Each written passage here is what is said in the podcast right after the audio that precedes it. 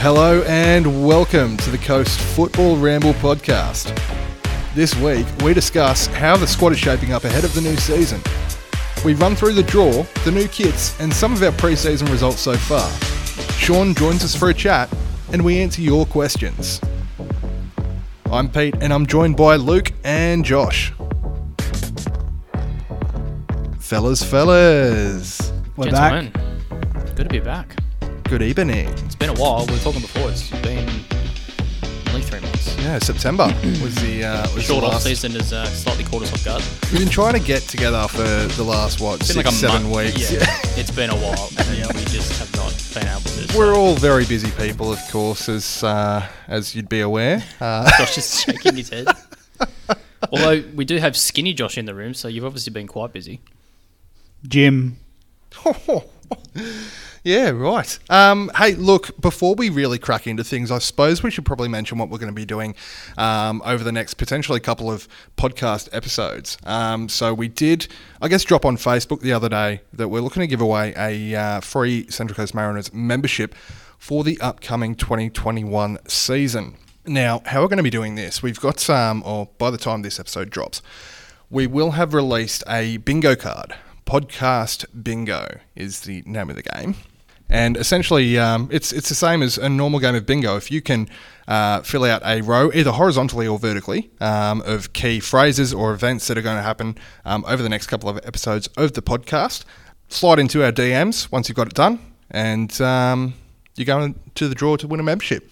Pretty simple. If you are a long-time listener, I think it's probably going to be a tad easier. Easy peasy. Yeah. Look, there might have already been one as well. So, but like I said, yeah, as soon as you've got a row filled out there, you know, keep an eye on what sort of how early or late it appears in the episode as well, because you might need to verify it with you as well, just to make sure that you're not making stuff up. And we'll go from there. But yeah, pretty exciting times ahead of the new season. And let's crack into it with Fred's question. Fred's got two questions today. It's a bit greedy. Very greedy by Fred, to be honest. It's only been 3 months. Doubling up. Look, let's start with the Mariners-related one. With the current squad and the recent preseason games that we have played, how confident are we that we will be competitive this season, lads? I feel like the hesitation to answer that question sort of answers it a little bit.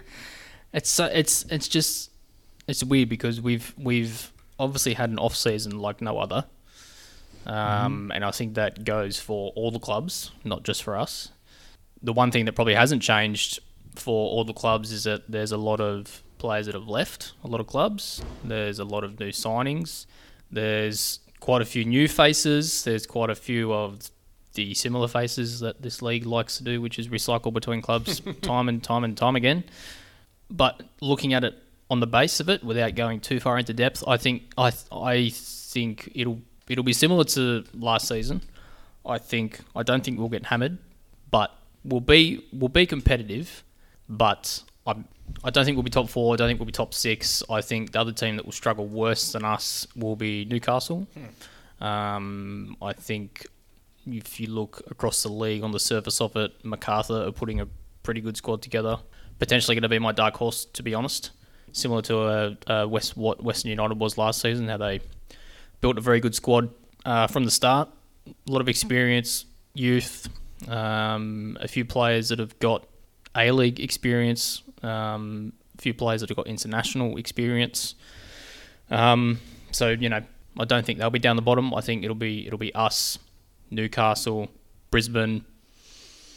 I might go for Adelaide too, instead of the bottom four-ish. So are we doing our predicted ladders now, are we? No, already? Not yet. But if I had to pick a bottom four, it's probably out of those clubs. But what order that will be in is yet to be determined. I think, personally, with the whole salary cap changes coming in, of course, there's been such a massive reduction in the cap this year. It sort of levels the playing field in a lot of ways for a lot of clubs. Yeah, one thing I was going to mention then is I think it's probably affected the bigger clubs maybe more than anything, which is maybe a bit of a captain obvious, but I think maybe Sydney might struggle a bit more this season than what they have in recent times. So I think so will Victory, who obviously struggled last season, but I think it's those bigger clubs that have the potential to obviously spend the full cap. It's going to drag them down a bit, which obviously pulls them a little bit closer to us. I still think it's going to be similar to what we've seen. But as usual, happy to be proven wrong. And as you said, Josh, these potential new visa signings that might be on the way will be the make or break. I think Pete nailed it. Just to reiterate what he said is that I think it's going to be a more even league this season compared to seasons across previous. The board. Yeah, because Sydney have won the league by 10, 15 points, haven't they? I don't see that happening this season. I don't think we'll see that either. So it makes it more exciting that there's more there's more evenness in the league. So I think for us it's just about the quality that we bring in, especially when there's only 3 weeks until the start of the season. Yeah, that's right. Obviously, we still haven't got, I guess, necessarily a full squad signed as yet. We did see Stadge on Mariners TV last week. He mentioned some... I know one of the guys from Mariners TV. Really? Yeah, he's familiar. Yeah. Looks familiar. I don't know. There's one good host and one bad host, and I tell you what, I am not the good host. I thought you were going the opposite direction with that one. No, why would I? No way. I thought you were going for a casual rip then. I think you both do a really good job. I think Mariners TV is a really good thing for the club and is a good way to connect with the fans, and I think it feels like we were the first club to sort of have that avenue of content. Yeah, we were. Yeah, definitely. It was sort of the original, I guess, pre-game or club-driven pre-game show. So massive props to the club for doing that as well, and a bit of shameless self-promotion from myself there. But in any case, yeah, we did see Stadge mention new visa players coming in. Hopefully those deals are done sooner rather than later to round out the squad. Now, in terms of A-League related, Fred's question, with the upcoming handover from the FFA to the independent body looking after the A-League, what do you think should be made a priority to boost the league? Well, I think that's an easy one for me, advertising. Where have the advertisements been for a league that starts in 3 weeks and I haven't seen anything? Yeah, it's been a bit of a topic of discussion over the last sort of couple of days because the unbundling of the league from the FFA over to all the clubs was supposedly only a few days away as of last week, according to Paul Lederer. And we're yet to see any sort of official announcement. And as you said, Josh, there's been no marketing, no advertisements. Where's Yoshi? No, God damn it. Give me Yoshi and come to Mariner. Yoshi. I don't, we just constantly shoot ourselves in the foot here when it comes to this league. Like, how many times can we stuff it up? Like, I know it's been a short off-season, it's been a very different off-season, but to be honest, I wouldn't have envisioned this probably going any other way even without bloody COVID because they just can't work it out between the FFA and the clubs, and there's nobody's taking responsibility for the advertising or to give the league any sort of a boost before the season starts. And we have clear air. Yep. Right now. Exactly. No NRL. Yep. No AFL. Yep. What's happening with the Big Bash? That's still going starting ahead. Tomorrow. So we've missed our window. Wouldn't have even known if you hadn't have mentioned that. And to be honest, that's what a lot of the casuals will probably be like about the A-League. Mm-hmm. They will not know because there's been nothing out there about it. Haven't seen a single Fox TV commercial. Fox obviously don't care. Mm-hmm. Fox still don't care. I mean, they've signed the 1 year extension probably with their hand forced. Really? Yeah, minimal dollars compared to what it was. And then the FFA went back to Fox and actually said, well, let's slightly cut down the TV deal for it to end next year in July because they want to sort things out themselves. And I mean, I'm not getting that much confidence from the FFA or the clubs that we'll be able to, potentially pull off our own streaming service and all these sorts of ideas that they've got with how they've handled all this. And we're 2 weeks out from the season, and if you're a casual, you would not know that it's on. Mm-hmm. Mm-hmm. It's insane. It's crazy. But to answer his actual question, what should be made a priority? Well, it's probably too late for advertising. So what do you do? Yeah. Once the season starts, what do you do? During school holidays, when it's 43 degrees, like it feels like in this room right now, because we don't have aircon. Thanks, Charlesworth. She's warm. What do you do at that point when everyone's going to be at the beach and all that sort of stuff? How do you attract people to the game? To be honest, I don't know the answer to that actual question. I don't know a good answer to that question. Yeah. No, neither. I think we we just mentioned it. We missed our window. Like with NRL AFL's done in early October. Yeah, we should have been, or I say we as in the A-League, should have been sort of have advertising ready to go late October, early November. Somebody needed to take responsibility. A month since then. Yeah, yeah. Somebody, either the clubs or the FFA, needed to take responsibility and say, okay, well, we need to get this ready to have this out and about by X, by the 1st of December or whatever, irregardless of what's happening with the unbundling of the league over to the clubs. Mm. And no one took responsibility. And to me, that shows that the FFA, either they don't care about the A-League enough to do it, or they're incompetent. It's one of the two. Porque no los dos. Maybe both. Every day I know that it's you I need to take the blues away. It must be love, love, love. It must be love, love, love.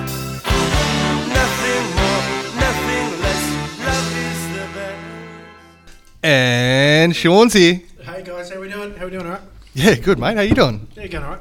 Good. Yep, everyone's good. It's warm, lovely. Yeah, a little bit toasty, but no, it's good. Sean bought us all chocolate as well, so we're feeling very treasured today. Try not to chew into the microphone.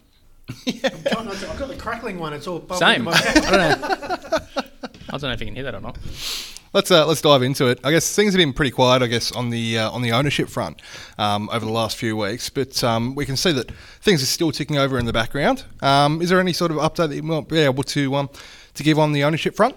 Yeah. Look, I suppose it's definitely a process that takes longer than I thought it would in just conversations and negotiations and that's there. So there's been plenty of tie kickers, I suppose, is the best way to describe them. Come in and ask for a lot of information and for people who don't know, that's just someone that will waste your time. Yeah. So there's been plenty of that, but there are some serious questions and a couple that are really positive about moving forward.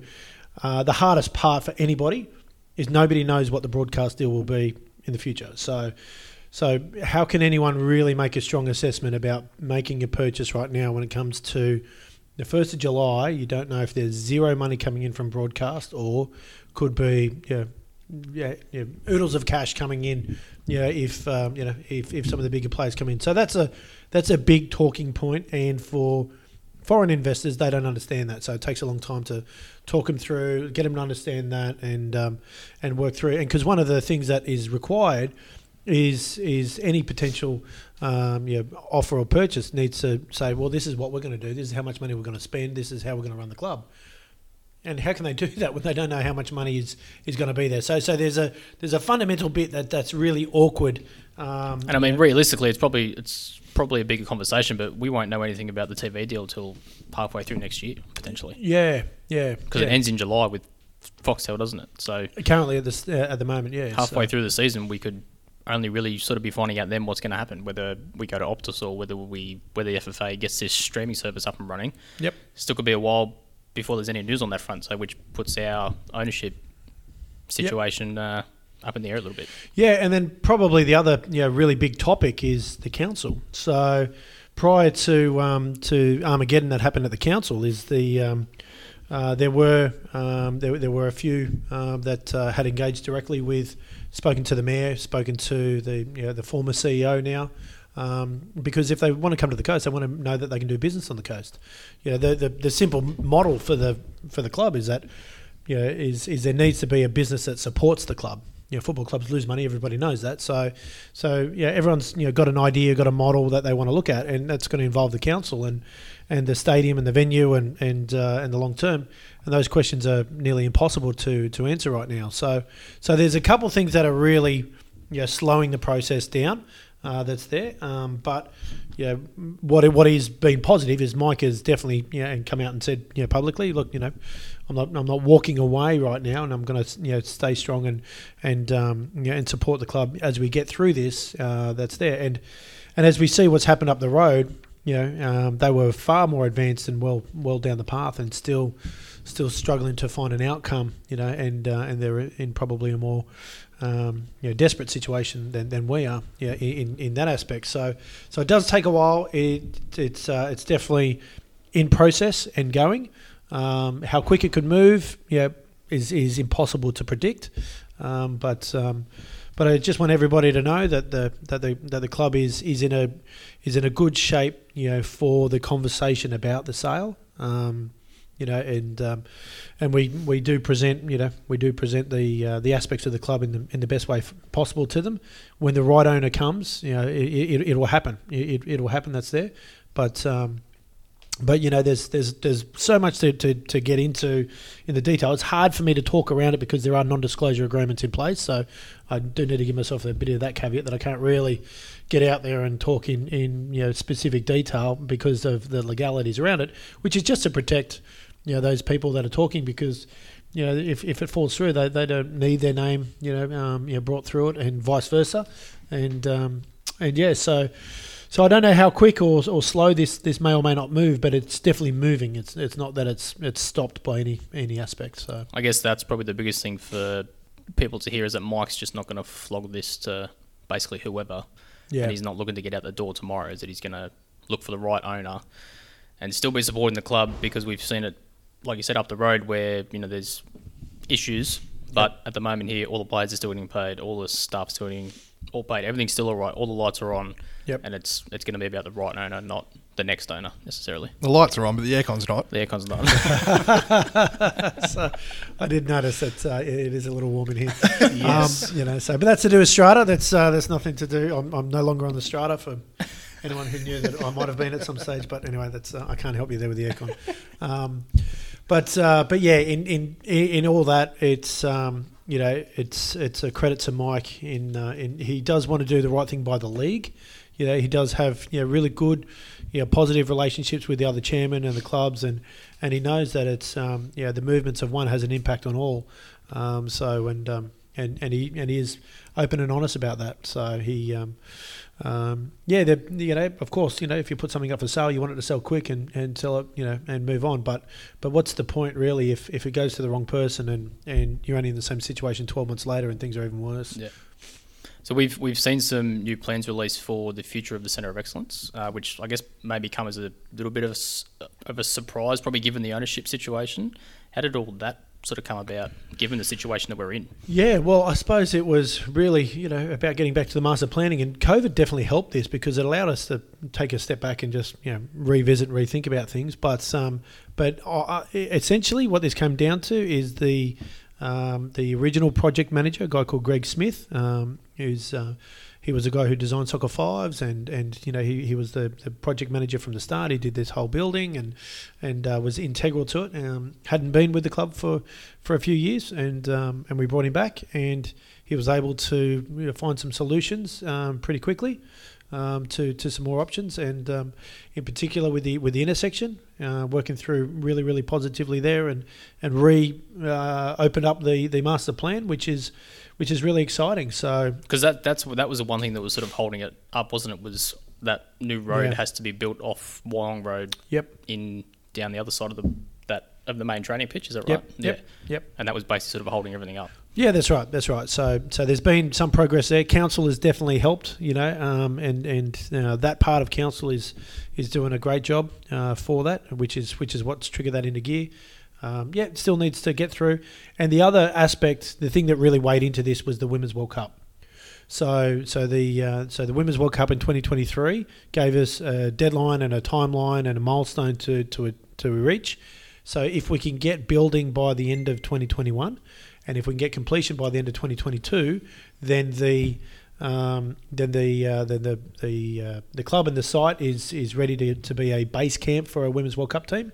And we've submitted a formal application to be that. So, and we think that that's great for the region, great for the club that's there, but it's helped the development kick into gear. Do you have any updates on the league's independence? It's pending. It's coming. It's been coming for a while, but I'm hearing that by the end of next week is when it's likely to get there. It's just legal stuff.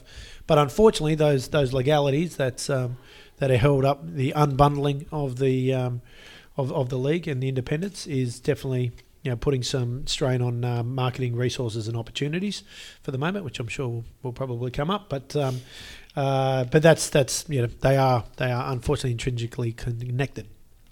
Yeah. As you just said, the marketing side of things there, it's only a couple of weeks until the season kicks off. Still no sort of TV commercials or advertising. Also no word on a new major sponsor for the league. I guess where does that all that responsibility sit, and can we expect to see something soon?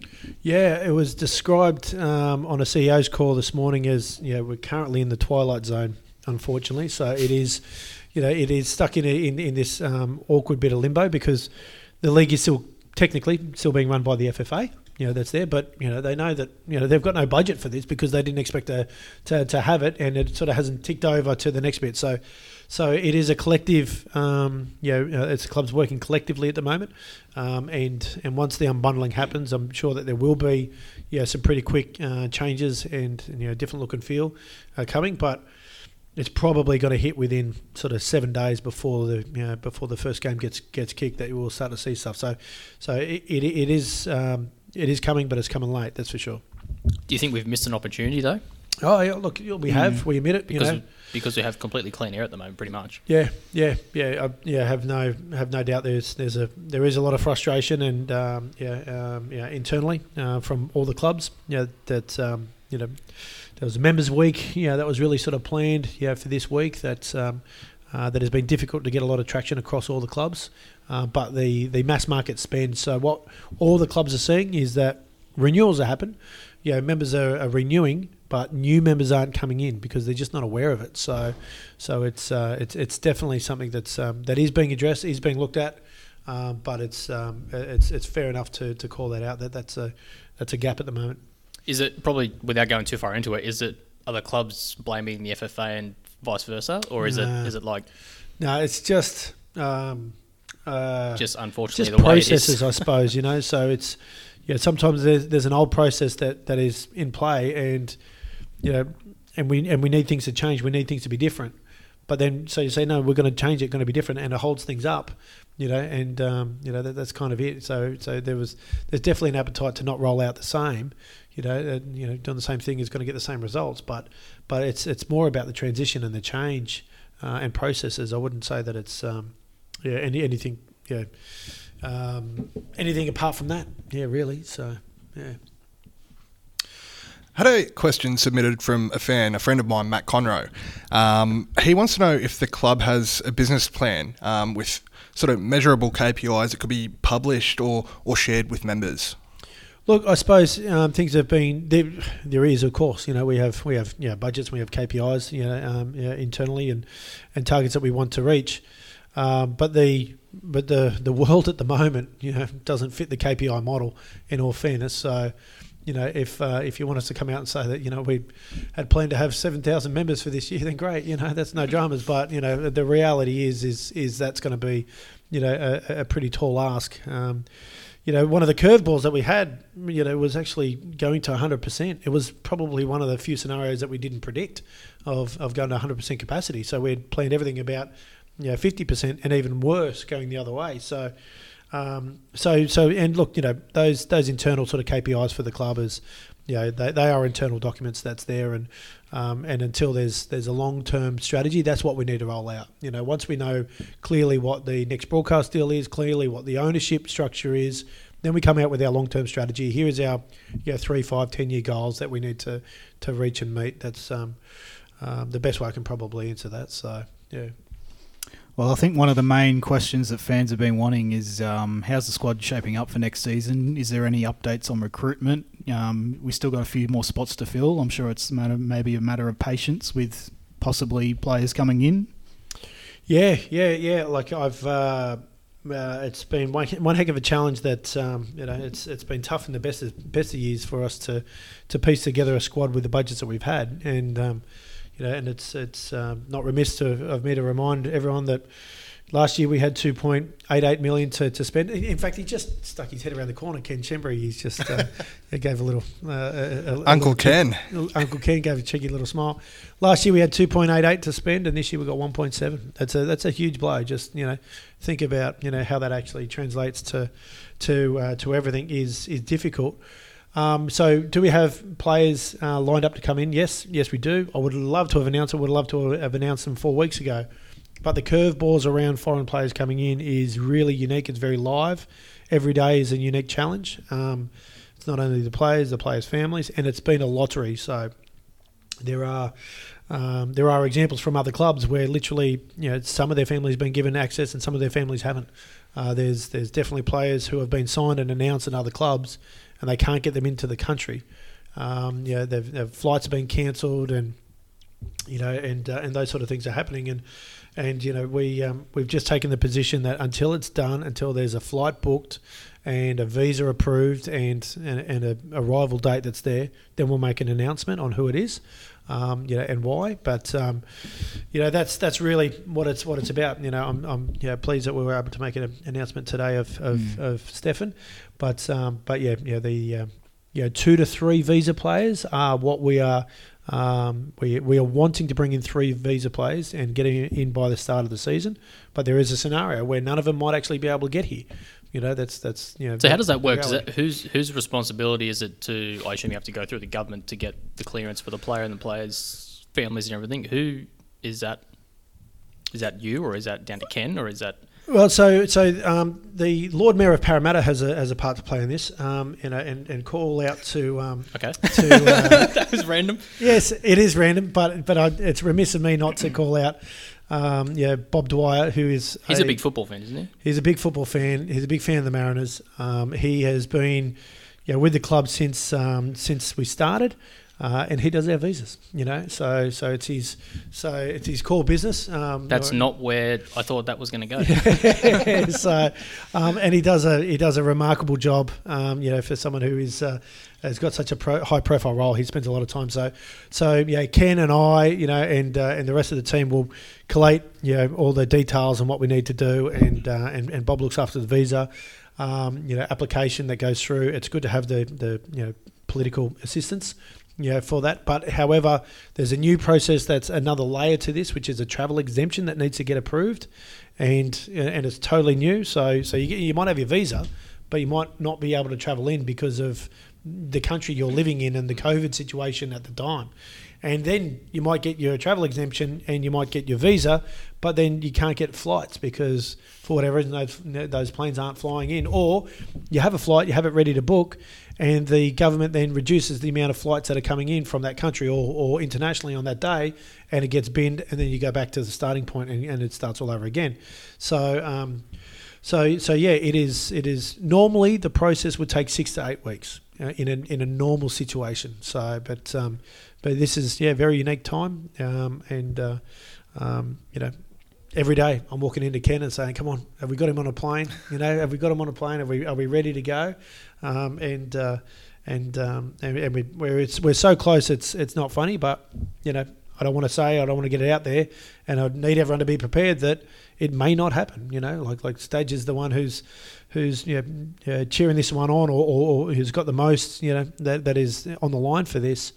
So I know that everybody will be frustrated, but nobody's going to be more frustrated than Stadge if it doesn't happen. So we don't have any of them here at the moment, do we? Sort of with the squad.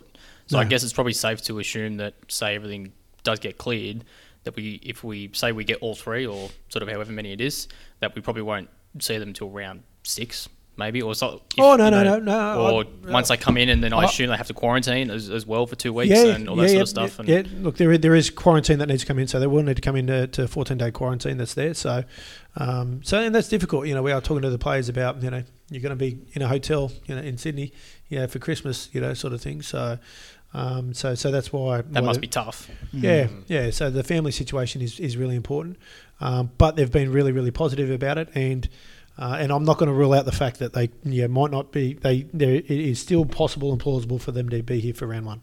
So, I was just going to mention there's another facet to this is, are these players match fit, ready to go? Because it takes, like, you can't just come into a team, gel straight away, everyone's banging in goals, whoever's being signed. So I think that's another thing. Messi, which, yeah, I think that's another thing that fans have to realise is that all the fans can say, we want a visa signing, but you sort of need them to come in as soon as possible to sort of gel with the team, how the team's going to play, what's their role. So that's just another facet of everything.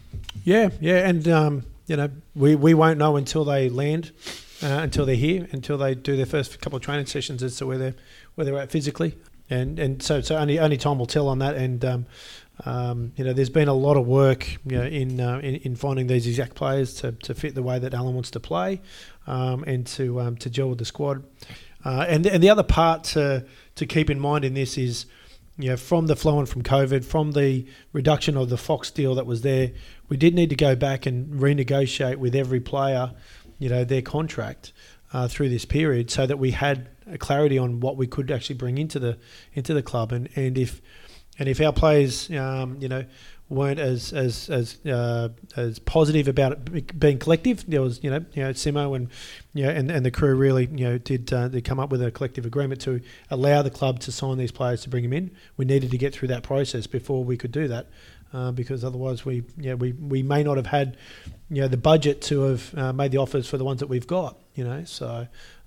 So if anyone's sort of wondering, well, why are we here this late? Well, it all flowed. There was no way of doing it any faster. And when I look across the league, my heart really does go out to some of the clubs who are struggling, to get someone to replace LaFonda and that sort of stuff, So, yeah, very sad.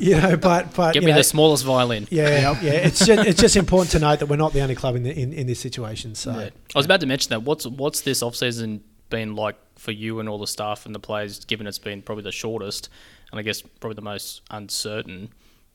How's that been for all you guys in the office? Yeah. It's I think we've just been in it and doing it. Did you get any time off? No, not me. I lie. I took sort of got two days away in there, which was not bad and way too much. There's been a couple sort of boozy weekends with the local carry-on crew that will hit me later in life. Oh, the secret spilled there. Sick invite. Yeah, I think from a pre-season perspective, it has been different. We've gone out of our way to do some like club barbecues and get-togethers. We had a staff match the other day, staff versus the coaches. We sure did. Yes, we did. So, can you tell us the result in that one there? I heard you scored a bomb. I wouldn't call my one a bomb, but it was a 5-4, and I did know that there was a particular goalkeeper who made some amazing saves to keep us in the game late. That's there. But Big Dan, the former membership man. He hit a left footer from well. He's got a worldie, didn't he? I heard. Yeah. 25 yards out on the corner. Line. Yeah. yeah. Sign him up. Yeah, it was a toe poke. So we need another 9, don't we? Yeah. So, but we've had to. Yeah, we've focused on a few of those things to know. With the cloud of the club being sold, the uncertainty around the league and all that and we say the slogan is we won't back down, and as a small group of people we need to stick strong, stay together, and work hard and make sure that we're all in this together, whichever way it is, and I'm sure we'll come through this pretty strong in a better position than when we started. Do you feel like we're maybe heading into that little bit of a Graham Arnold sort of mentality about when he was here and he was sort of like it's sort of us against them, like we're up here on the coast and all the big clubs are like in Sydney and sort of in all the capital cities and don't really care about the Jets, but like he had that mentality that it was like it's us against them, we're in here, we're all in it together, but that's sort of what it feels like he's sort of coming out of the club at the moment, which I like, to be honest. Yeah, there is a real passion about just reminding ourselves who we are. In that because the challenges are real. They are full on. So whether it's council, whether it's the FA, whether it's COVID, whether it's whatever it is at the moment, it does feel like we're really. Battling and having to work really, really hard. So it does forge that mentality, and And I'm just really, proud of everyone at the club for staying through what could have been a really disastrous time for us. So I see the players, I see the crew, I see them coming into the office, and I see the spirit and the pride that everybody's got in this club, and makes me feel like we've got a real strong club here, and we've got a really proud club. Because of the people involved. I was just about to ask actually how the morale is of the players, because it's been a pretty unprecedented situation with COVID. How's the morale been with the coaches and staff and players? Look, they're professionals and they've been working hard on coming to work and being a professional and really narrowing down to the details of what they've got to do to get ready for the season. That's been really, really clear. There's been a lot of hard work, and I think Stadge and Naz and the crew, I think they're still down there, and it's almost 6 o'clock, training finished a lot of hours ago, so there's been a lot of late nights and a lot of hard work, that's there. So but overall, I generally think that the morale is kind of good, because there's been a lot of sacrifice by everybody, to be where we are today. So there'll be a time to reflect, but everybody in the club has taken some sacrifices, and I'm really hoping that can be something that really unifies us, to take the next challenges. Beautiful. Well said. Yeah, perfect. Yeah, definitely sounds like there's some positivity coming out of the club at the moment. I feel like that sort of mentality flows down from Stadjo as well, because I'm sure he doesn't speak about it or doesn't even sort of bring it up, but he has a point to prove to certain people in football in this country about the way he was treated. Yep. And I probably feel like that flows into the squad from him. We all know what your sort of mentality is like. That flows down, sort of down into the office, and it all sort of joins together at the top, and we're good to go that way. Now it's about putting it together on the pitch. Yeah, it's about converting that to get a result and get an outcome. Yeah, totally agree. I think he's got the right mentality for the club. So, what you were saying about the us versus them, the underdog, mentality has been part of the club since day dot. So I think it's the right mentality to have when you're working at this club. Yeah. He's an angry bastard sometimes too. Right? So, is he a perfectionist? So, yeah, there's no doubt about that. So, and is there a good cop, bad cop down there, or is it just bad cop, bad cop? Look, our new goalkeeper coach, Peter Zois, I think he's definitely a good cop. He's a great guy, plenty of energy that bubbles around, and for those who know him, Pat Tatum, he's definitely, he definitely brings a, he's the heart and soul of this club. So there's a few guys that really do offer a fair bit of foil, for them. So it's a really every time I go down there, I feel really really buoyed by the collective group that's in there. It's a good crew. Round one, bring it on. Let's beat the Jets. Hopefully, if they're around. Might be a buy round one. So, but I've got to give a shameless plug at the moment for Carol's. Yes. So Carol's on the coast. It's it is one that we are passionate about, because Carol's was taken away from the community. The council could not put the Carol's on anymore, and because they couldn't afford it, or because of COVID. I've heard both reasons, and it's probably 51 and half the other. I was only joking about the first one, but okay. But no, definitely finances had an impact, and so it's a chance for us as a club. It's a non-football thing, really. But it's about giving back to the community, and I just want everyone to get the message out there. Please, bring your family and friends who don't normally come to the football, who might come along to Carol's and just experience that. It is important for us. We do call ourselves a community club, and it's rare that we've got such a big opportunity to do that. And what we're working on hard right now is, can we also deliver the fireworks on New Year's Eve? So the fireworks have been taken away again, and council can't deliver on the fireworks, and so can we do flares instead? No. He had to think about it. So, well, there is. It made me reminded me about the safe smoke options that we haven't thought about for round one. But anyway, thinking about the legal implications if you say yes. So cut. Yeah, so. Edit. But because of COVID, because of finances, they can't have mass gatherings on the waterfront that's there, so that won't be available to the community, and all the other fireworks are being called off. So if we can find a way to get it done, and everyone can have, straight after the game, stay in your seat and watch the fireworks. And brought to you by the Mariners and our partners that's there, then that'll be great. And I think that for us, yeah, puts us in good stead to just, you know, tell everybody in the community, we're more than just a football club. We're actually here for the community, and we really want to give back, you know. And sometimes, you know, we do feel like we're sort of, you know, maybe taking it for granted and you know, yeah, not getting the airtime and the exposure that we need. But it's these moments that I just want to shout it out to everybody on the Central Coast. If you don't have to be a football fan, but yeah, come and bring your family and sing some Christmas carols at the end of a terrible year, and then let's hopefully watch a heap of fireworks and we can kick into the new year. And it's just important. It's important for us to try to get as many people as we can there, you know, and really just remind everybody how good it is to come to that stadium, you know, when there's lots of people and lots of entertainment on. I'll have to start practicing my jingle bells. Okay. Great. Okay then. Not now. Thanks. Not now. Sorry, I was waiting for you to see. Not now. No, that's brilliant. Awesome. Next Sean, week. Thank you so much for taking the time once again. Tickets for the carols are $10 for adults, $5 for kids, and of course members get in free, I think. Yep, that's correct. Members get in for free, so sign up, become a member.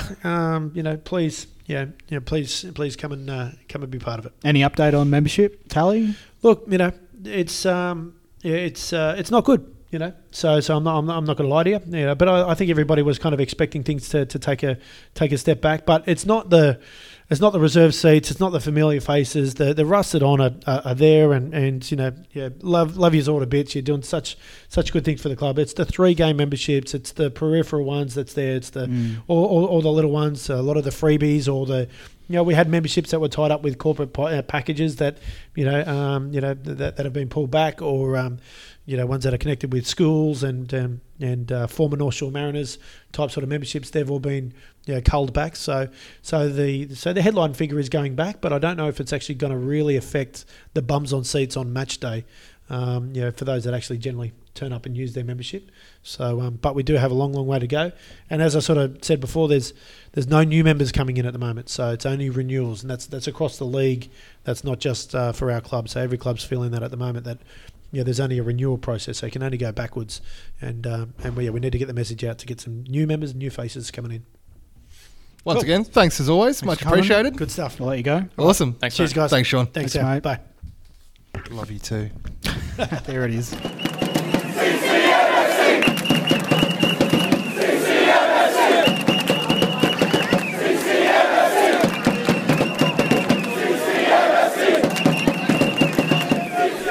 Alrighty, let's take a look at how some of our preseason games have been shaping up so far. We recently, on Sunday in fact, went down to Valentine Sports Park to play against Wellington Phoenix. That was a 2-0 loss, but we did have the better of the chances, to be fair, in that game. It was probably the Phoenix's keeper that kept them in that. We, the week before, got up 3-2 over the Wanderers behind closed doors. It was 2-2 after 90 minutes, and in extra time, it was that man, Harry McCarthy, who scored the winner in extra time. Knows a thing or two about scoring a late goal, does Harry McCarthy, of course, from the Mariners Academy setup. We also beat the Jets 2-0 in a preseason game up here on the coast. Always good, no matter what time of the year it is, to get one up over the Jets as well. FTS, etc. Absolutely. Have another one against an NPL opponent coming up this Friday evening. Again, as far as I know at this stage, that one is behind closed doors. But we do have an upcoming preseason game against a young Socceroos squad on the 20th of December at Central Coast Stadium. That one will be followed by the Carols, which is being hosted by the club this year. Party on. I think it's a good initiative by the club to do that. Definitely to combine it with a football game before is pretty good stuff. Now, Pete, a little birdie told me that you may have been present for a couple of these preseason games. What have you seen so far? Highlights? So the only one that I've actually been to was the Phoenix game last weekend, so I didn't get to catch the Wanderers game, unfortunately. There was a bit of experimentation in terms of shape. There was a couple of different shapes tested out, and I think we probably looked much better and much more composed and much more settled in the second half. There are a couple of trialists there as well. who were looking to impress. Anyone of note? Or Sakaya is her name. Yeah, Sakaya. Tasuku Sakaya. So he has won NPL Player of the Year, I should say, twice in the last 3 years, I think, off the top of my head. Had a spell at Apia. Was supposed to be down in Avondale in the Victorian NPL last season, but that got canned, obviously, with COVID. So went up and played at Olympic. There's the Mariners connection with Benny Khan. With Benny Khan, of course. My boy. And had, by all accounts, a pretty stellar season. I've seen some of his footage on NPL.tv, of course. And look, he looked okay. Loves to score a worldie. Would definitely like to see a little bit more of him. Yeah. But the thing is, he's an NPL player who's also a visa player. Yeah, that's tough. Yeah. Potentially could fit into the side, but I definitely need to see a bit more of him before making any sort of judgment call on that. Maybe a bit of a, I don't want to say stopgap, but I will stopgap in case we don't get any of our visa signings. Backup option. He's good enough, thinking the same thing. If he's good enough and if he takes up a visa spot, well then so be it. If we can't get anyone else from overseas because of all the restrictions, etc. So. Yeah, I believe he can play on either flank or at number 10 as well. So, yeah, look, if he's still around on the 20th, we might potentially get to see some of him in action then. Otherwise, yeah. I mean, probably our most important signing, which we might speak about a bit later, but it's probably Oli Bozanic. Absolutely. Which I think is probably... Well, that was the next one I was going to touch on. Unless we sign... well-known number 9 or someone with some crazy goal-scoring record or something like that, I think he'll probably be our most important signing for the season. He played against Wellington, didn't he? Yeah, and again, I'm not sure how much I'm supposed to say on it, but I will anyway. Oli, this is what you're here for. Yeah, that's it. Yeah, no, it's the ITK, the Goss. Oli crushed it against Phoenix, and by all accounts did against MacArthur as well earlier in the pre-season. He just dictates the tempo, keeps the ball moving, sprays these beautiful diagonal crossfield balls left, right, and was creating no end of havoc in the middle of the park. Very good news. Love to hear it. No, he's looking sharp. So excited to see him back on the coast. And a local as well, which I think a lot of people don't realise. Mm-hmm. Or appreciate. Sorry, a lot of people outside of the coast probably don't realise that he's actually a local. Mm. But I imagine a combination of him and Nisbet in the midfield this season gets me pretty excited. Yeah, that's right. Yeah, exactly. And I mean, they're both very creative players. Both Nizzy and Oli are not afraid of shying away from doing the dirty work. I was about to say they're both. They're obviously not similar in look or sort of physical attributes, but I feel like they're both kind of similar in that way that they can create as well as do the dirty work, which I think it's quite good. Whereas in the past, as fantastic as he was, Monty was probably more of the dirty work rather than the create. Definitely. If we can have two of them, then, that's solid. Surely that's a good thing. Who can do both. Who can do both, exactly right. If we can have those two and then have a well-performing number 10, whether that's De Silva or somebody else. Dan Bowman could easily come in and maybe play that role. I suspect that's why he's here, to give probably De Silva the kick up the backside that he may need to get things going. If we can have those two anchor the midfield and have a well-performing number 10, then that's okay. I'm happy with that. Yeah, but I'll just reiterate what you guys said about, I think the Oli-Niz midfield partnership is very promising for the side, and looking forward to seeing more of that.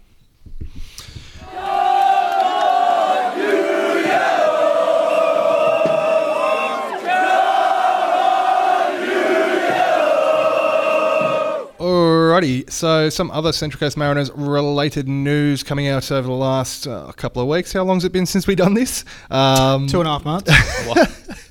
Little bit. It's all right. Better late than never, right? So Ken Shembury has been promoted to head of football. He has previously been in charge of the overseeing the Mariners Academy, who saw so much success throughout 2020. So good to see him and his hard work, I guess, rewarded there, to now look after the A-League side as well as the Women's Academy and the Men's Academy as well. We also see Peter Zois joining as goalkeeping coach following the departure of Jess Van Stratton. Yeah, that was a weird one. Is that the right way to describe it? Any idea where he came from? I think I missed that. Peter Zois has spent some time at Melbourne Victory. I think he had some time at Melbourne City as well, and he's been around in the NPL set up in Victoria as well for quite a while. Okay. What happened to Van Stratton? Was there an announcement there? No, I don't think there was anything official that was put out. Just a parting of ways. Walked off into the sunset sort of thing.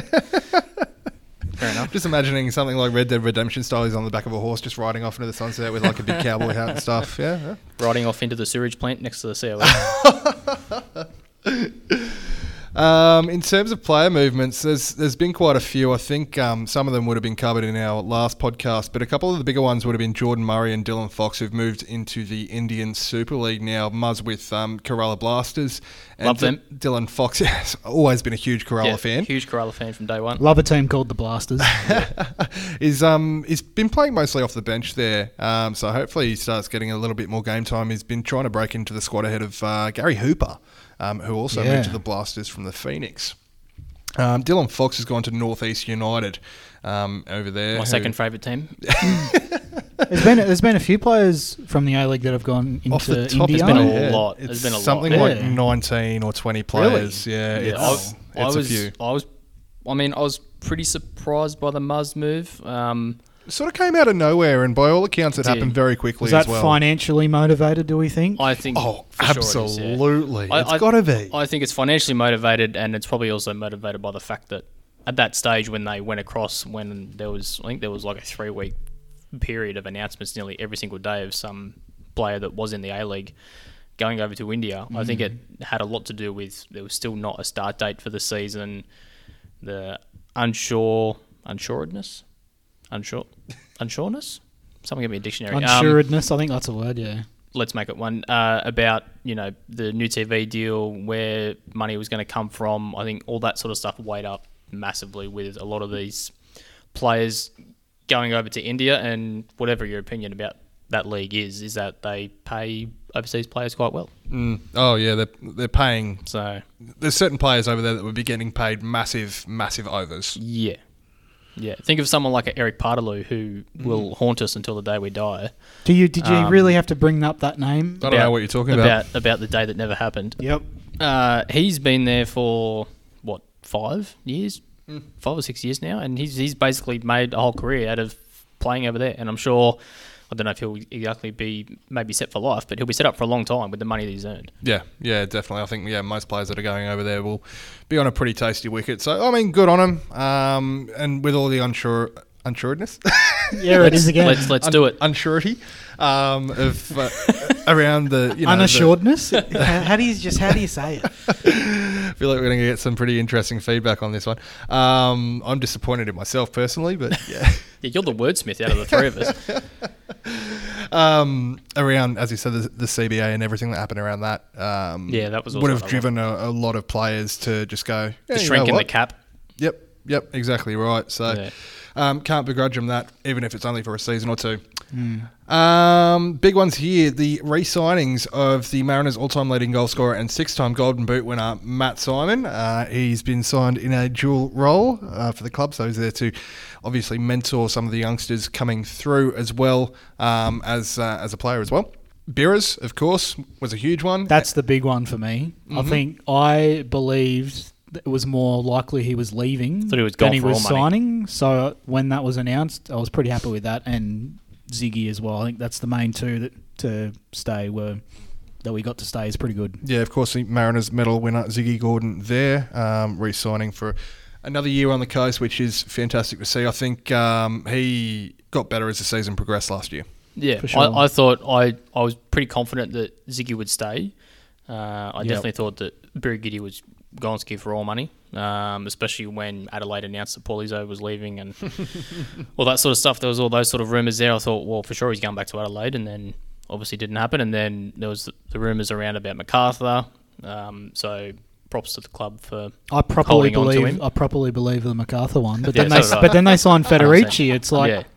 As soon as they signed Federici, it was like, well, I don't think he's going to MacArthur anymore. No. So well done to the club for managing to hold on to him, because as we've seen in previous years, not having a good goalkeeper, we still finished last, so you can make that argument that it doesn't really matter, but it's a start. I think a big thing for me is that I think he's going to be 30 next year, so he's coming into his prime as a goalkeeper. Yeah. A goalkeeper's prime is usually probably between 30 and 35, yeah. So that's great news for the club that he's sticking around. And Ziggy as well. I think Ziggy, you know, man of the people, Ziggy Gordon. You know, he's expressed how much he's, you know, loves the fans and wants to play for the badge, and I think those are the sort of players that you want to play for your club. So big shout out to Ziggy. He's someone that genuinely believes in what the club is doing here, and he genuinely loves the coast as well. Yep. Did we get Ziggy on the pod last season? We didn't, did we? No, we haven't. We need to get him on. That man, we need him on ASAP. He's definitely going to get a shot on the pod. It will be the Zigcast. Yes. No, he'll be a great one to have on. Funny story about the Mark Birighetti to MacArthur thing was that originally there was a particular journo who released that rumour. Initials DNL. You're correct. Okay. Contacted the club for comment, and the club said, well, no, he's not going to MacArthur, guarantee you that. And he still ran the article anyway. Standard. A couple of weeks later, after MacArthur signed Federici, called the club to apologise. Well, not even to apologise, but said, oh, actually, Mark's not going to MacArthur. Thanks, Mr. Thanks, Captain Obvious. DL. Yeah, anyway. Don't know if I'll leave that in or not. Do it. I'll probably cut that. No, leave it. Leave all this in. Of course, the promotion of Matt Hatch on a scholarship contract from the Mariners Academy, and Dan Hall, really exciting one for me, on a full contract. So keen to see those guys get some first-team action this year. Really keen. Yep. Watched these two a lot for the Academy, as all three of us have. I mean, if I had to pick a favourite, it's obviously going to be Dan Hall. Led the Academy to all sorts of glory. Fantastic centre-back, really good leader, was a really good captain, good player on the ball, good game awareness. He's very good, very, very good. I think the answer to this question is yes, but do we think Dan Hall's ready for the step-up to A-League level? Not yet. He's definitely ready to get some minutes. I wouldn't say to start, but, you know, minutes off the bench I think he's probably worth. Yeah, look, to be honest, to be totally harsh, I don't know about signing him on a full contract like we have. It's too old for a scholarship. Okay. I think scholarships only go up to 20, and I think he's just turned 21. Really? I didn't think he was that old. Okay. Well, yeah. I don't know. I don't know. I don't know a way around that, but I don't know if I agree with the full contract. I think you only really know the answer once they play. Yeah, that's right. Once you actually see him up against A-League opposition, but he dominated the NPL. Yeah, because I mean, we've made this mistake before, though, haven't we? Where we've signed players like Paninikis we've signed players on full-time contracts that have killed it in the NPL. He could easily do a Nisbet though, come up to A-League level and just fit in straight away. 100%, more than happy to be proven wrong as usual. Matthew Hatch, also a really good player. He's an athlete, insanely quick. Absolute athlete, like bombing left back like you've never seen before. Can play higher as well. I mean, he could easily play as a winger and as a left sort of wing back. He could easily do both. He's got that sort of pace that you can't teach. You know, it's just that explosive sort of pace that you can get him down the wing. Yep. Come up with a few goals this season. Yeah, a few crackers as well. Scored an absolute bomb in the grand final. Yeah, I mean, the only thing for him, really, for me, is just his football brain yet maybe isn't as developed as a Dan Hall. So maybe that's probably the one spot that he might need to work on. But now that I assume he's probably training full time with the squad, he's in with the big boys. That'll come pretty quick. Yep. He showed some really nice touches in the game against the Phoenix at the weekend as well. So hopefully we will see more of him this season as the weeks tick by. Also, good competition for Clisby. Exactly right. Speaking of competition for Clisby, a few new signings announced in the preseason. One in particular, who was announced today or yesterday, by the time this pod is released, Stefan Negro, who can play left fullback or right fullback, as well as a defensive midfielder apparently, but. I think he's been signed to put a bit of pressure on Clears. Yeah, I think this signing's a bit of a squatty, really, for me. I think the club announced it as experienced, but I probably don't agree with that entirely. It's the whole competition for places ethos. Yeah, right? I mean, he's played 35 A-League games, it was. He's been at Brisbane Victory, played 77 minutes in the grand final against the Jets for the Victory a few years ago, but is you know, he's another one that we've just picked up from the NPL, you know, which is fine. But yeah, I think it's a matter of competition for places more than a starting spot, really. Yeah, I think it's a smart signing. It's I don't think he's exactly going to be one who sets the world alight. But yeah, I think, as you say, competition, building that competition, especially on the left-hand side, which, you know, Clears hasn't really had any competition at all. Yeah. And to be honest, he needs it. Yep. So the more the better. Yep, exactly right. Now he's got, Hatchie and Stefan breathing down his neck. So looking forward to seeing how that plays out. Of course, Oli Bozanic, we mentioned, who had signed for 2 years. And Dan Bowman as well, who has been a mainstay in the Oli Roos setup for the last couple of years. So can we talk about the rumour that came out yesterday? Yes, Daily Oz Football. Daily Oz Football coming through with the goods on Twitter. So there's obviously, we've spoken about a couple of times, there's these rumours about a few Visa players, potentially 2 or 3. Might be all of them, might be none of them, depending on what happens if they can get them into the country. But seems... this account or whatever it is, I don't think I follow it, but they seem pretty confident that we're looking at name butchering Marco Urena. Urena. Yes, very good. Got to say it with the Urena. Yeah. So Costa Rican, 30 years old, striker. Yeah. What's he got? 67 caps and something like 17 goals for Costa Rica. 67 I think. Caps for Costa Rica. Yeah, has spent a bit of time in Europe, in the US. Let's see where this club's from. I don't even know. Anyway. He's in the K-League at the moment, I think. Let's not worry about the last club. Yes sorry, the K-League. Yeah, that's what it was. So he's played for a couple of clubs in the K-League recently. So strong rumour that he is on his way, which... will be handy. Not the best goal-scoring record of all time, by all means. But look at Barisha's record before he came to the league. Exactly. Look at Fornaroli's record before they came to the league. There's a lot of players like this. He could be the diamond in the rough. Let's hope. Let's hope he is. Yeah. And not Asdrubal. Yeah. That's right. We definitely need a bit more competition for places up front as well. So, you know, we could look at someone like a Jamie McLaren if he was available, Luke. I don't want the tap-in merchant anywhere near my club, thank you. We struggle to get balls into the box as it is, so he'd have no chance. Oh, God. I hope he likes having about one chance a game. No, well, yeah, we'll see how this rumour plays out. Historically, I guess Daily Oz Football maybe hasn't been the most accurate in their rumours, but they seemed... pretty assured, and it was another journalist who originally broke the news saying that he was looking at a contract or about to sign a contract in the A-League. So, yeah, we'll see how it plays out. So he scored 12 goals in 40 games for, I'm not even going to try and say that club, in the top division in Costa Rica a year or two ago. They have Pro Rel in Costa Rica? They have it in Vanuatu, so they've got to have it in Costa Rica. Like three divisions of Pro Rel. I'm sure Madagascar has, buddy, Pro Rel, and we don't. So.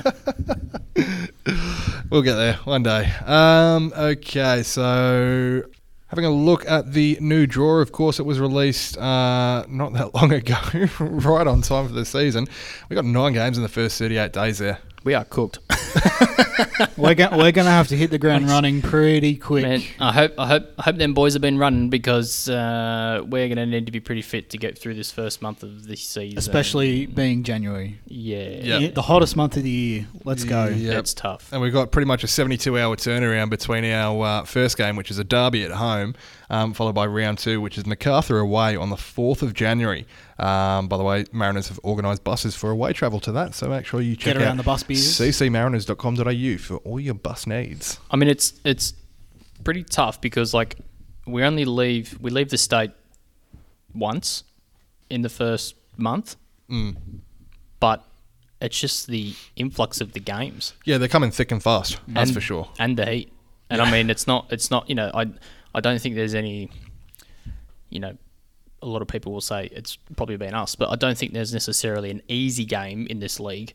But if you look at the start, we've got the derby, and then we got MacArthur, who I think is not going to be easy. Victory, who are no easy beats, no matter where they finished last season. Brisbane, Wanderers, Sydney, Knicks, who we've already lost to. So I mean, it's like I said, there's no easy games, but it's hard to pick a preferential start. But I think the best thing about this is that we only leave the state once, so there's not going to be too much crazy sort of travel. It's not like we're going to Perth and then we have to go over to Wellington or anything like that. So I think that's the one thing that is working in our favour. Thoughts on having round one derby on New Year's Eve? Hate it. I think it makes sense on paper, but in practice, I don't like it. I love it. Give it to me. Give me that if the season started at the normal date.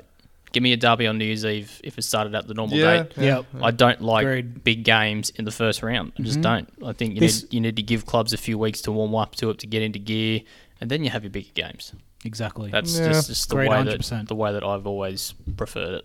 I love it. I don't care what you say. This league loves having derbies in round one and round two and round three. It's like, let them build up. Like you just said, let them build up to round 5 and 6 and then have them. Because you start on a high with all these really big games and then you have this bloody lull for Don't worry about it. I think we've got 3 derbies in the first 3 months, mate. So don't even start me on the way the draws. The second derby is on Valentine's Day in Newcastle, so they can bring all their family members along.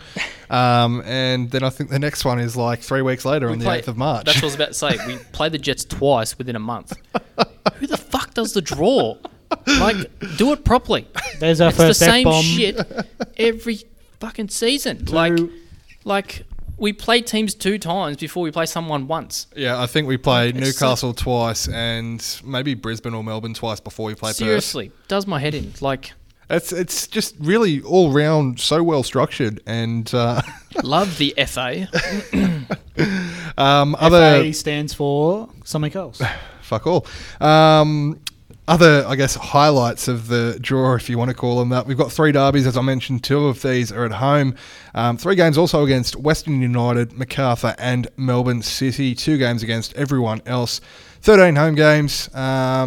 Our regular season will finish at home to the Glory on the 30th of May. So you don't have a lot of random like midweek games and shit in there too. Yeah, like I can't wait for like Wednesday night against Melbourne City or some shit. Tuesday night against the Wanderers on the 19th of January. Like, we've got a Monday night or a Tuesday night derby. Just what are we doing? Cooked. Yeah, and again, that's not us. That's Football Australia, Football Federation Australia, whatever they want to call themselves these days. In any case, let's finish our Mariners-related things on a positive. The Academy boys did the double-double. How good. Under-20s and first-grade champions and premiers. Also club champions as well. Unfortunately, no pro-rel. The one year. The one year we managed to do it. No pro-rel. But shout-out to the Academy. Shout-out to Monty. Monty's right on, boys. Got them playing really well. I enjoy watching the Academy play. I think they play good style of football. There's some pretty talented kids in that team. We've obviously picked up a couple on academies and full-time contracts and all that sort of thing. So I think it's the Academy at the moment is probably doing what it should be doing, which is good. So now as long as someone like a Dan Hall, who as long as we manage to hold on to him and as long as we manage to develop him, that's what the Academy's there for, and he comes into the first team, plays for a season or two. He goes overseas and we make some money. That's exactly what we should be. That's that's right. And, I mean, there's already a lot of those Academy guys that are training with the first team full-time now. Damien Sikenis is one. Maxi Ballard. Harry Steele's played a couple of games in pre-season as well. So exciting to see these guys coming through. You know, last year we had Lewis fucking Miller come through as well, who's been an absolute monster at right back, making that position his own. So the Academy is starting to really churn out some quality youngsters again. Now, with the pro rel though, was there something about? I thought I read something the other week about automatic promotion up to the top division. So, Mr. So there's some NPL rumors, commentator. Give us the goals. Rumors coming out, and I haven't heard anything official from Football New South Wales yet. And it won't be for the upcoming season; it'll be for the following season. But there was talks about the Wanderers and the Mariners going up in 2022.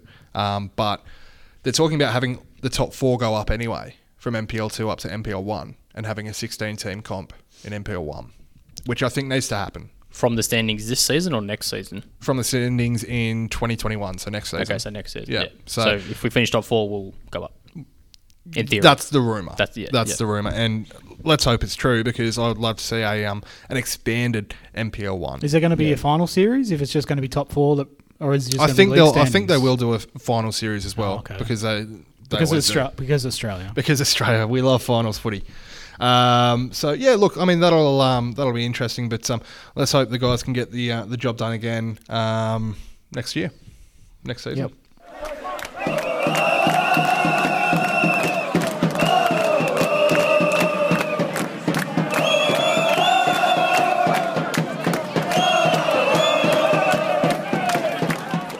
Okie dokie. A few other things that are happening across the A-League or Australian football. The Jets are still without an owner or a coach, and Bernie Abini is still refusing to show up for training up the road. Now, I hate to see other clubs struggling in the Australian football landscape, but there's just the smallest part of me, and I feel like shit for saying this, but I kind of enjoys watching their protracted ownership plight playing out. You enjoy the schadenfreude is what you're saying. Yes. I want them to suffer until like the split second before they fold, and then they get somebody rides in and sort of saves them, and just sort of repeat that sort of a process. don't completely fold, just sort of almost and then come back. I'd never wish folding on any other club. Barry McKinnon, inside man, confirmed. Never wish folding on any club. Look, I hope they do get it sorted out. But you know, it's always been a case, I guess, historically, of when one club's up, the other one's down. They're pretty down at the moment. So does that bode well? Potentially, how do I speak? For us to maybe be on the up this year. Maybe. Yeah, look, I've heard that we are going to win the league. It's a wild rumour. Yeah, it's a wild rumour. Multiple sources confirmed by Dave Lewis. Name drop. Remember the people that said that Charlesworth should have accepted the offer from these owners to buy us? I would have never have said that. Lol. Yeah, no, geez, how's that played out? I mean, they've had no money coming in for 14 months now from their owners. Wow, that's pretty cooked. And I guess the latest rumour is that their new potential owners have fallen through as well. I think they were nearly over the line, and they hit a hurdle at the last minute. I think losing their coach was a big thing as well. Robinson, especially after the way they finished last season, because they were one of the form teams. You know, I hate to say it, obviously, but they were one of the form teams of the comp in the last eight rounds. I agree, and look, spew before I actually say this, but I enjoyed watching them play last season under Carl Robinson, and there was the game against us, I think, up there where they were just playing us off the park. Out of the back. We couldn't even get the ball. We could not even get the ball. And every time we did, the shape and the pressure that they had off the ball would just win them the ball back, and then they would just play it out nice and easy. Now, whether that's us being not good or not... I think it was a combination of both. I think so too. I think Carl Robinson's looking to be a really good coach, and I think he'll make the Wanderers very dangerous this season. Yeah, as you just said there. Massive loss for Newcastle. Yep, absolutely. I think he knows how to get the best out of his players, and as you just alluded to there, of course, Carl Robinson has gone to Western Sydney Wanderers. JP Di Marini was only in the job for about 2 months before he got shafted, and Robinson swooped in to take his place in the hot seat there. Now, chairs. I didn't hear anything about the JP, what happened there, because that was very swift and very cutthroat. Thanks. It was signed. I thought he was still interim. I had no idea. No. Yeah, he was given the job full time in July, and then got punted in October. Thanks and good luck. I don't remember saying good luck. Yep. It's a tough business, football management, isn't it? It's cutthroat, that's for sure. Not as bad as England or Europe, but over here it's still pretty tough. Yeah, something's definitely happened there behind closed doors. Rumours of a rift between him and the board because he couldn't get the money that he wanted for players that he wanted, apparently. And I don't know whether he threw his toys out of the pram and stormed off. Wow, they are the only club that's happening to. Yeah. And I mean, that wouldn't surprise me if that's what he did, because he's always been a hothead. And after working with Kevin Muscat for so long, I think it must have rubbed off on him. A couple of other things to touch on there. McGree and Izzo have both left Adelaide, leaving them significantly weaker, I think, than they were last year. They had a few other losses as well. Blackwood's gone overseas. I think he's playing with Harry Kewell's Oldham. Scored a goal the other week. Scored Charlton or someone. Scored a double a couple of weeks ago, wasn't it? He got the one, and then there was an absolute belter from one of their midfielders. I thought it was him that scored the belter as well. Yeah, no, it wasn't him. Oh, okay. Izzo's a big loss for Adelaide, I think. Yeah, I think he was one of the better keepers in the league. Yeah. He's definitely developed a lot since his first season with us. Oh, he was way better last season than he was for us, for sure. The Wellington Phoenix will be playing their home matches out of Wollongong's Wynn Stadium this year. Of course, with no sort of international travel bubble opening up just yet. We'll see how long that lasts, with, you know, we'll see how things play out with coronavirus. But I don't mind a Wellington away trip, boys. A gong away. Let's go. As in, you don't mind going to New Zealand, or you don't mind going to Wollongong? I'd prefer to go to Wellington. For sure. Because I missed out on my Wellington away trip last year. I know. But, I don't mind going to Wollongong. So the Wollongong Phoenix. Yeah, there's two trips I haven't done. It's Perth and Wellington. So I was hoping to get there this season, but who knows when it could open up. If things go well in the next couple of months, then it could be possible. Yeah, but this is very similar to what's happened or what did happen in the NRL as well with the Warriors. It's a massive sacrifice, huge sacrifice for them to come over here and to play the whole season. Big shout out to them. They could have easily just probably went nah, not doing that for a whole year, or for 6 months. But they have, so they're here and. You know, it's a massive sacrifice to keep the league going. Huge, so shout out to Wellington. Yeah, absolute massive props to them and all involved. Still hope you lose with that. Wollongong's a nice little stadium down there too. It's at Wollongong. Still remember that away day against Wolves, the FFA Cup. That was so much fun. That was our first ever FFA Cup game. I'm pretty sure.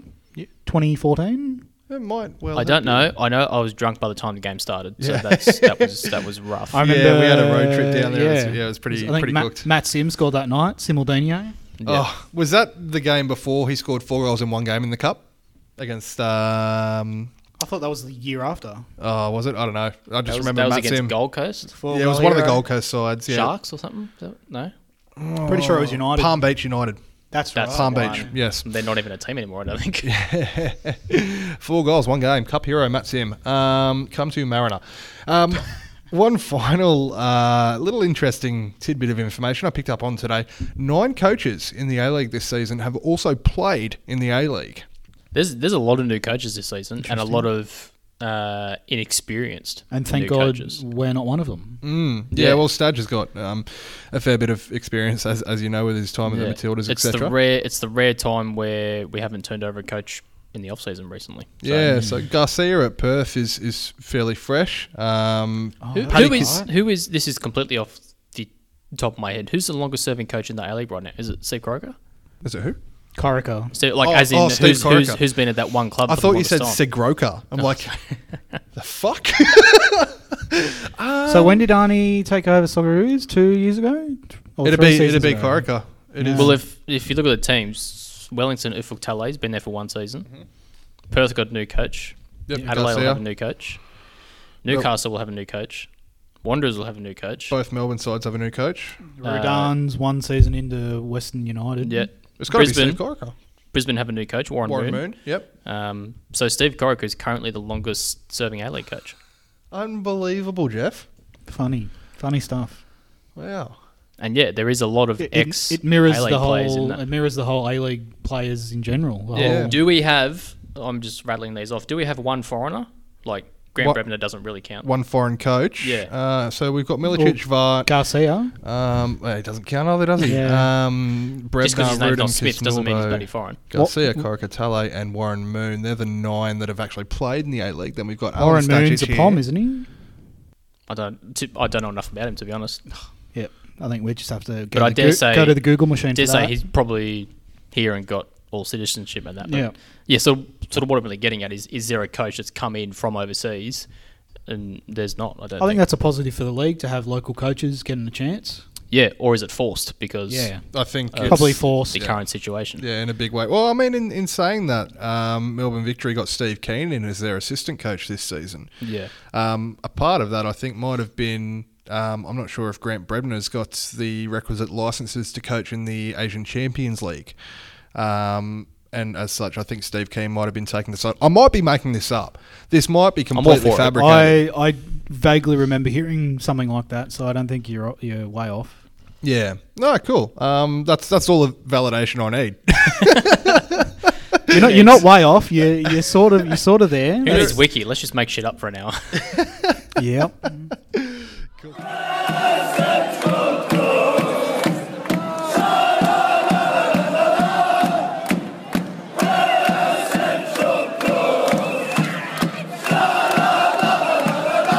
Alrighty, let's get down to answering some of the questions that have been coming in across social media and, of course, the ccmfans.net forum as well. Thousands and thousands, so we've had to, buddy, filter through these. It's been a huge week, so apologies if we don't get to your question.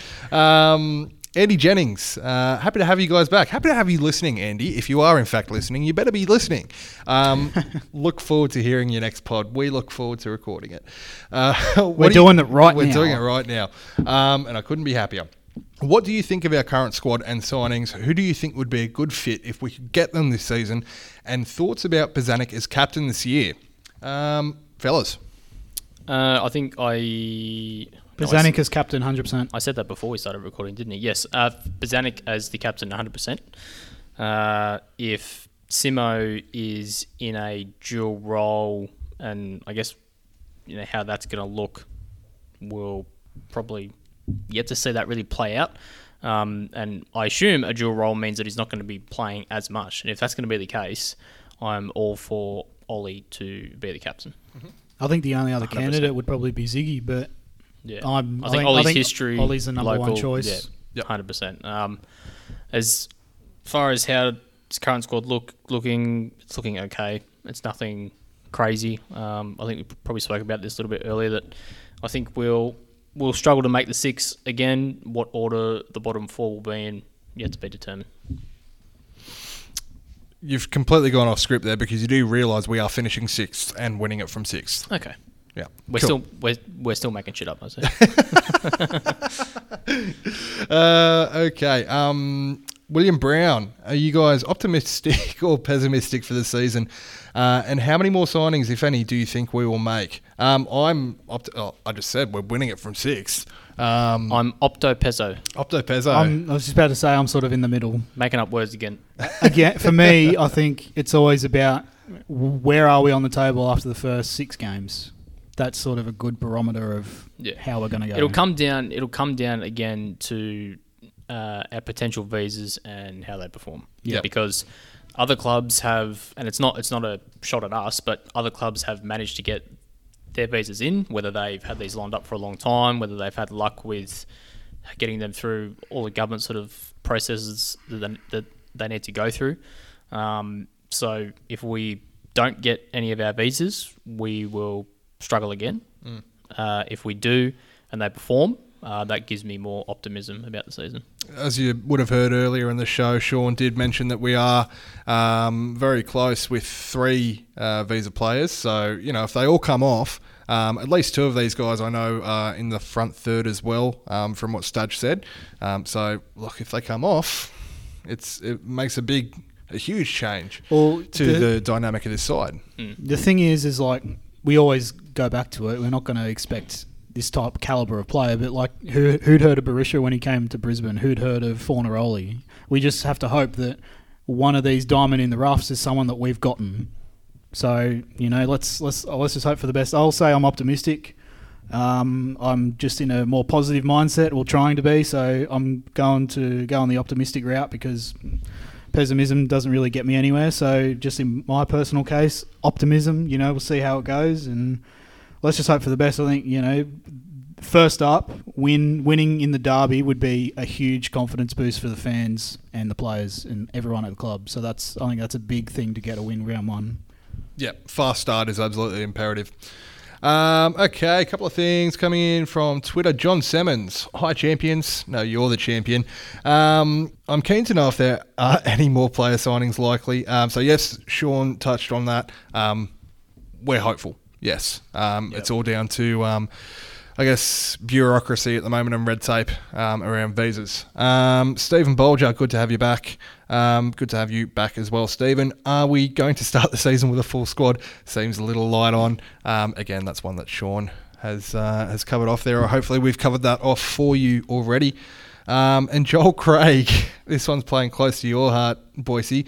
Would you call a 24-year-old with 30-odd games experienced? I guess alluding to Stefan's signing and the press release from the club today. No. Did they call him experienced? I think the tweet was, we've signed experienced defender Stefan Negro for the A-League. Experienced, if you want to say, like, he's played quite a bit of football, which I guess, yes, he's played... Played, what, 3 A-League seasons? A little bit of A-League. He's played 35 A-League games. He's... I think it's a played bit of a... Played a few NPL games, experienced in kicking a football, maybe, but in terms of actual A-League experience, it's minimal. He's won a championship. He's experienced. Nah, that was a dodgy... he's won a championship. Dodgy championship. Nah.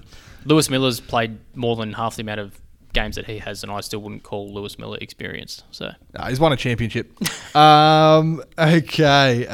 FFC Mariner on the ccmfans.net forum has asked about signings as well. Seems to be a common theme, a recurring theme here. Fair enough. Yep. Look, we had one today, and the answer, I guess, overarchingly is yes. And finally, ads from the CCM Fans Forum. That's not ads the administrator, by the way. It's a different ads. This one has an S instead of a Z. That's right. This is a big one. Has there been any game day initiatives discussed by the independent committee to bring life back to the A-League? Despite wanting a family atmosphere, is there any potential investment in the entertainment space? Despite being a bit cheesy, ice hockey, baseball, basketball are a hit for even a non-fan of the sport. He's gone on to suggest things like T-shirt cannons, cold spark machines, cheerleaders, competition-wide halfway shot, or pre-game fans v fans competitions, a la Soccer AM in the UK, could be investments or things that we could invest in to potentially boost our crowd numbers, and any sort of investment dollars that are thrown at those could be covered by an increased neutral crowd. That's a bit to unpack there, lads. Yeah.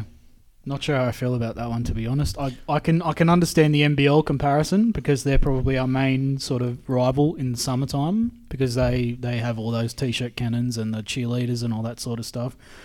I don't know, do we really need all that stuff? I just feel those are like sort of gimmicks. People are there to watch the football, not watch other things. I don't know. How do you guys feel about it? I think the three of us...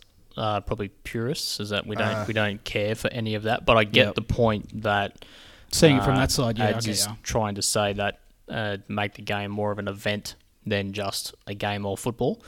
I agree with that to a certain extent, but I would more like to see the closing of Day and Drive on match day, which it already has, and get a bunch of local community stalls or something like that to 100%. Line the street, that sort of stuff. Have more sort of game day activations, game day stuff like that. That's, I guess, still related a bit to football, but some of it's not. Get the local community involved more that way. Mm-hmm. I mean, T-shirt cannon, OH&S, cold spark machine. I don't know what that is. Yeah, no. Cheerleaders. It's 2020, so probably not allowed to do that anymore. Those spark machines. I think he's referencing other ones. Like that shoot out the fire at the NRL and AFL. Is that what he's mentioning? Maybe. I don't know, but I think I mean, they still have them up at like Brisbane Roar and stuff like that. We've had them over the years. Oh yeah. It's Aikens like a firework sort of thing. Yeah, right. I'm down for a halfway shot for a game of crossbars. 100%. And the pre-game fans v fans one. Pre-game fans v fans. I hate that. I like some of the stuff that Soccer AM do. I love Soccer AM. Yeah, I think Jimmy Bullard is an absolute character. Yeah, I think the bottom two have probably some merit there. Still the owner of probably one of the greatest goal celebrations of all time, Jimmy Bullard. Yes, 100%. I think the bottom two probably have merit. Probably the top three probably a little bit irrelevant. I think cheerleaders are sort of passé now, aren't they? That's sort of that's opening a can of worms sort of thing, but I guess other sports still do it. But God, imagine if we started... Does it fit football? I guess Crystal Palace still are the only club I can think of that have cheerleaders, but other than imagine that, if we got cheerleaders in, like little old family... Mariners, if we got cheerleaders in. Oh my god. And imagine if we were the only club in the A-League to do it as well. Yeah. Holy shit. But no, there's a couple of those that have merit, definitely. I agree with the overarching point that we need more stuff to bring people in rather than just a game of football. Because we used to have the coast isn't football orientated in that way. Mm. We might have a lot of people that play, a lot of families that play, but they don't come to the Mariners for whatever reason. So if you add a bit more mayo to it, we might be able to get a few more there. Again, it's a cliche, but a winning team equals more people. I mean, that's the number one way. It always comes back down to on-field results. That's the number one way that you're going to get people through the gate. Exactly right. Going back to that closing day drive-off thing, we used to have the 1v1 cage set up on day drive, and that was a lot of fun, actually. Don't know how many extra numbers I brought in. Oh yeah, I remember playing against Jimmy Love in that cage. Shout out to Jimmy if you are listening. And I think we just kicked each other for 10 minutes. It was great. That's fair. Yeah, there used to be a lot of stuff on day drive, didn't there? There used to be a lot more than what there is now. I think now you'd be lucky to find one thing. You might have maybe the radio station rock up every second week. Be great. It would be great to see that come alive, and I know that that is something that the club has wanted to do for a long time, and really that could also re-energize be a council that space. Thing for why that's stopped, because that obviously doesn't come down to the club. Yep. Should we get into that, or are we running out of time about the whole council debacle? Is that relevant to our interests? Yeah, that's a whole can of worms. So I don't know. Maybe we dedicate an entire episode with Sean or something like that to go into that. I don't know. There's a lot of questions that need to be answered in that space. So.